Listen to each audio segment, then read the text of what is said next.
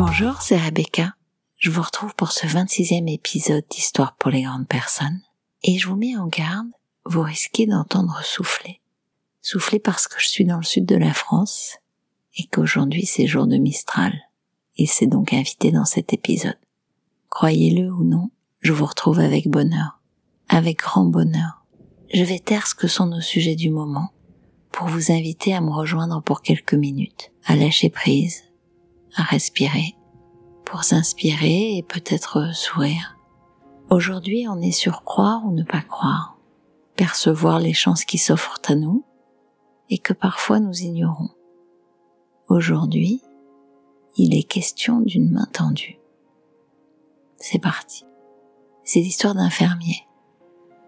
Sa ferme est située au bord de la mer.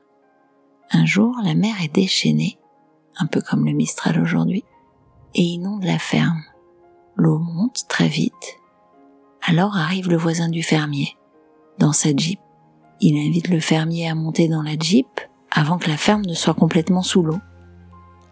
Oh non, répond le fermier avec confiance. Dieu me sauvera. L'eau continue de monter. Le fermier se réfugie au deuxième étage de sa maison. C'est alors qu'arrive un bateau de la police.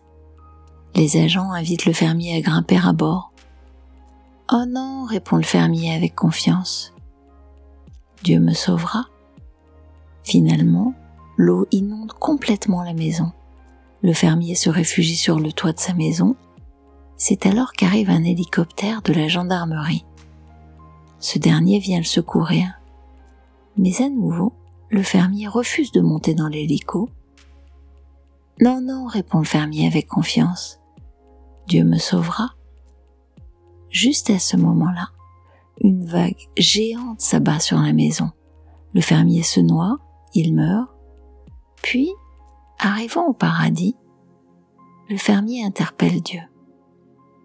Pourquoi ne m'avez-vous pas sauvé? Et Dieu de répondre.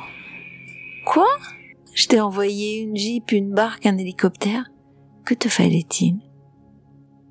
Voilà, ce pourrait être terminé mais je vous partage une piste de réflexion sur nous-mêmes, prononcée lors du discours d'un illustre personnage. Je suis convaincu que les choses auxquelles on ne croit jamais ne se présentent jamais, alors que croire au possible, c'est lui permettre d'arriver. Écoutez.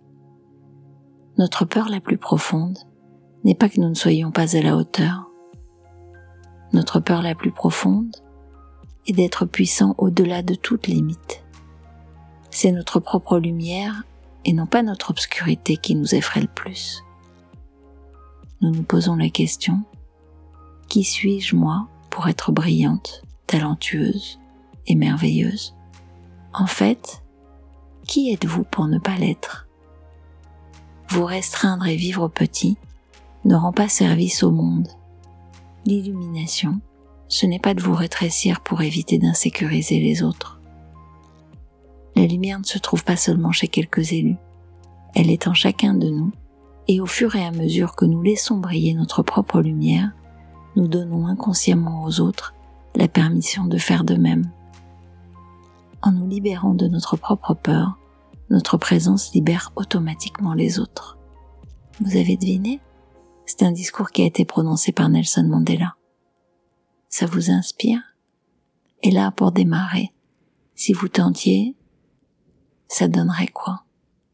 Merci d'avoir écouté Histoire pour les grandes personnes. Vous savez vous pouvez retrouver chaque épisode séparément. Abonnez-vous sur Spotify, Apple Podcasts, Deezer, Google Podcasts, etc., etc. Et on se retrouve dans 15 jours. À bientôt.